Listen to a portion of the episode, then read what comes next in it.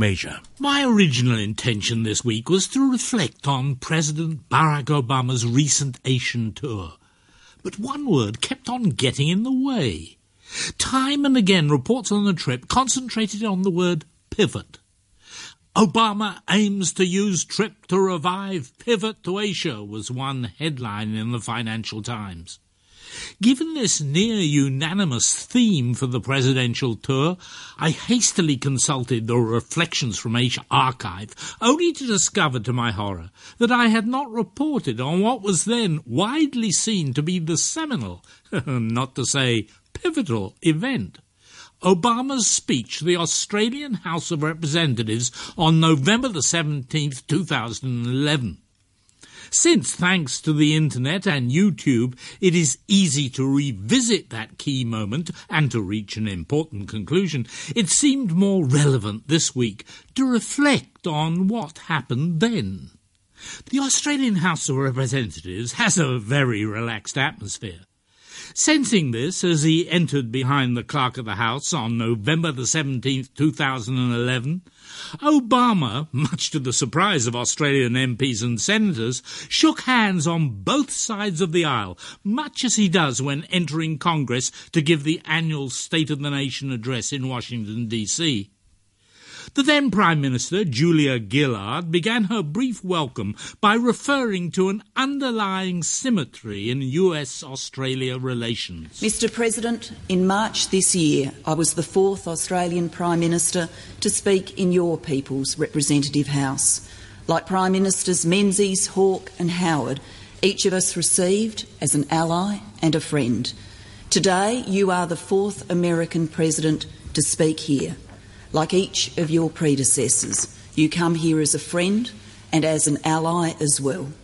Mr. President, welcome to our Parliament. The then leader of the opposition, now the Prime Minister, Tony Abbott, added his greetings and support. Uh, Mr. Speaker, it was once said that what's good for General Motors is good for America.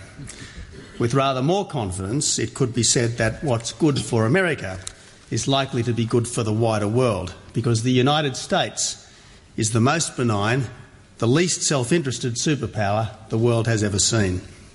America is great, said Tocqueville, because America is good, and if America ever ceased to be good, she would also cease to be great.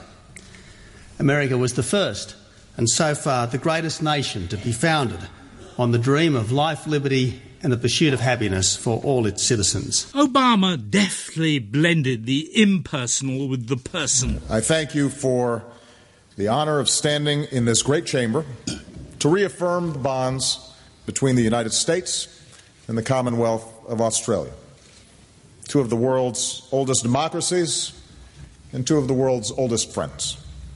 I first came to Australia as a child, traveling between my birthplace of Hawaii and Indonesia, where I would live for four years. Uh, as an eight year old, I couldn't always understand your foreign language.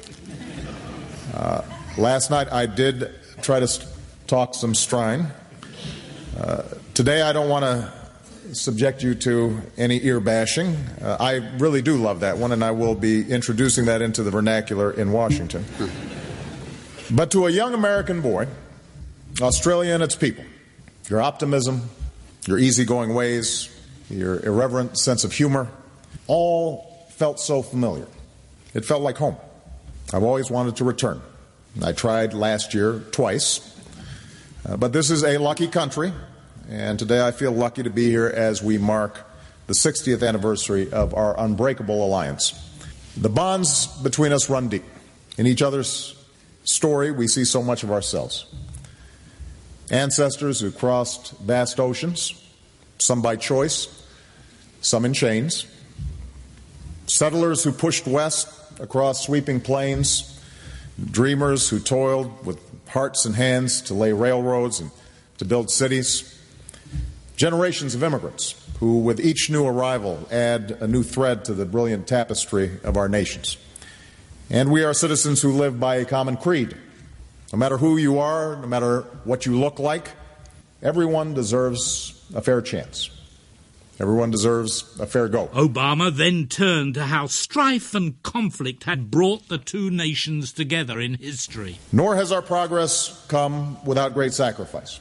This morning I was humbled and deeply moved by a visit to your war memorial uh, to pay my respects to Australia's fallen sons and daughters.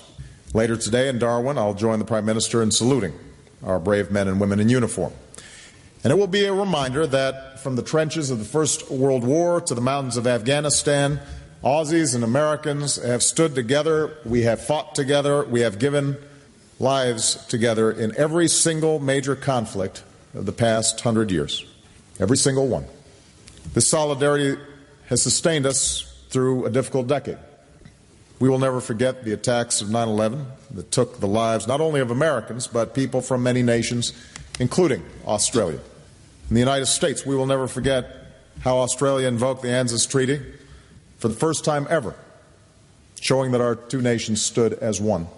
And none of us will ever forget those we've lost to Al Qaeda's terror in the years since, including innocent Australians. And that's why, as both the Prime Minister and the opposition leader indicated, we are determined to succeed in Afghanistan. It is why I salute Australia, outside of NATO, the largest contributor of troops to this vital mission. And it's why we honor all those who have served there for our security, including 32 Australian patriots who gave their lives.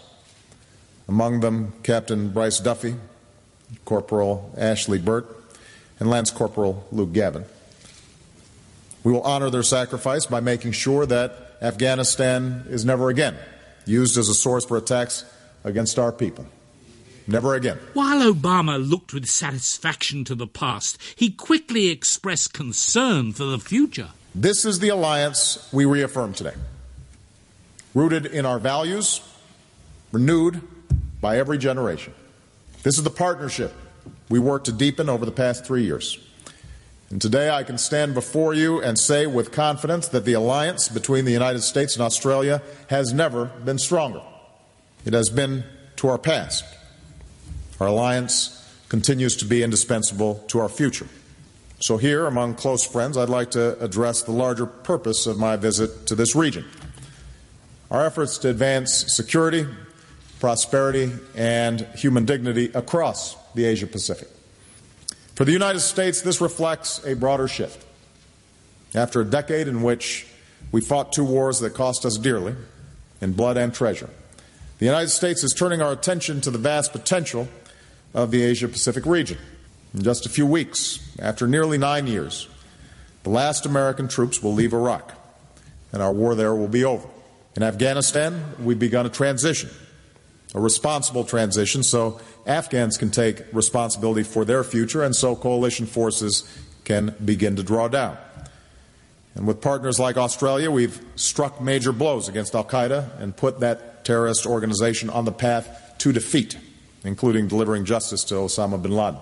Wars were ending, but what would this mean? So make no mistake, the tide of war is receding, and America is looking ahead to the future that we must build. From Europe to the Americas, we've strengthened alliances and partnerships. At home, we're investing in the sources of our long term economic strength, the education of our children, the training of our workers, the infrastructure that fuels commerce, the science and the research that leads to new breakthroughs. We've made hard decisions to cut our deficit and put our fiscal house in order, and we will continue to do more. Because our economic strength at home is the foundation of our leadership in the world, including here in the Asia Pacific. What conclusion to draw from this? Obama was emphatic. Our new focus on this region reflects a fundamental truth. The United States has been and always will be a Pacific nation. Asian immigrants helped build America. And millions of American families, including my own, cherish our ties to this region.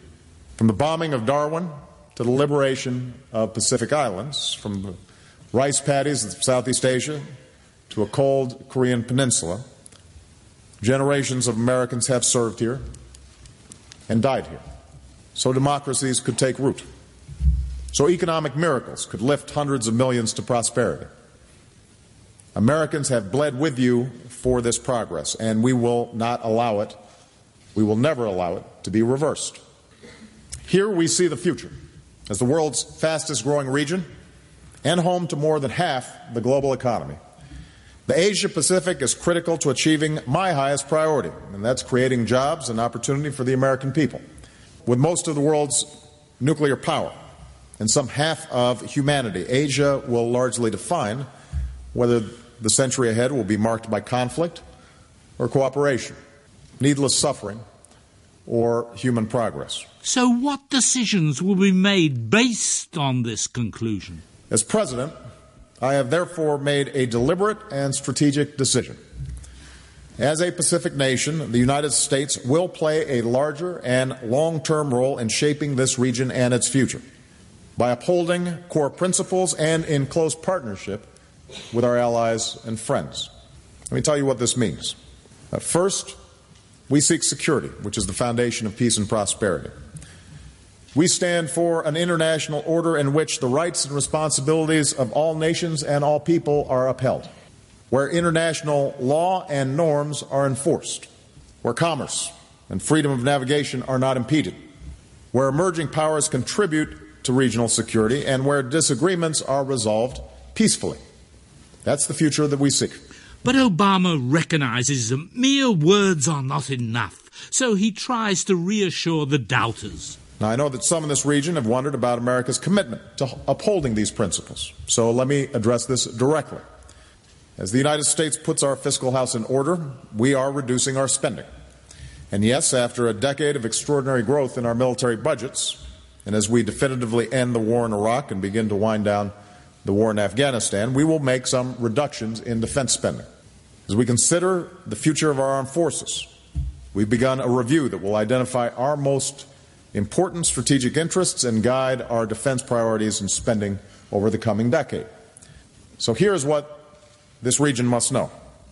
As we end today's wars, I have directed my national security team to make our presence and mission in the Asia Pacific a top priority. As a result, reductions in U.S. defense spending will not, I repeat, will not come at the expense of the Asia Pacific. My guidance is clear. As we plan and budget for the future, we will allocate the resources necessary to maintain our strong military presence in this region. We will preserve our unique ability to project power and deter threats to peace. We will keep our commitments, including our treaty obligations to allies like Australia and we will constantly strengthen our capabilities to meet the needs of the 21st century. Our enduring interests in the region demand our enduring presence in the region. The United States is a Pacific power, and we are here to stay. There you have it. You never heard Obama mention a pivot. Obama never used that word. How could he? The US is a global power. The US president must be globally concerned. To pivot to any one region implies a choice, a priority, which can infuriate other regions. Obama could only go so far. This is the future we seek in the Asia Pacific security, prosperity, and dignity for all. That's what we stand for. That's who we are. That's the future we will pursue in partnership with allies and friends and with every element of American power. So let there be no doubt. In the Asia Pacific in the 21st century, the United States of America is all in. Those who have endlessly analyzed the pivot would have done better to focus on Obama's most important conclusion in Canberra. The currents of history may ebb and flow. But over time, they move decidedly, decisively, in a single direction. History is on the side of the free. Free societies, free governments, free economies, free people. And the future belongs to those who stand firm for those ideals in this region and around the world.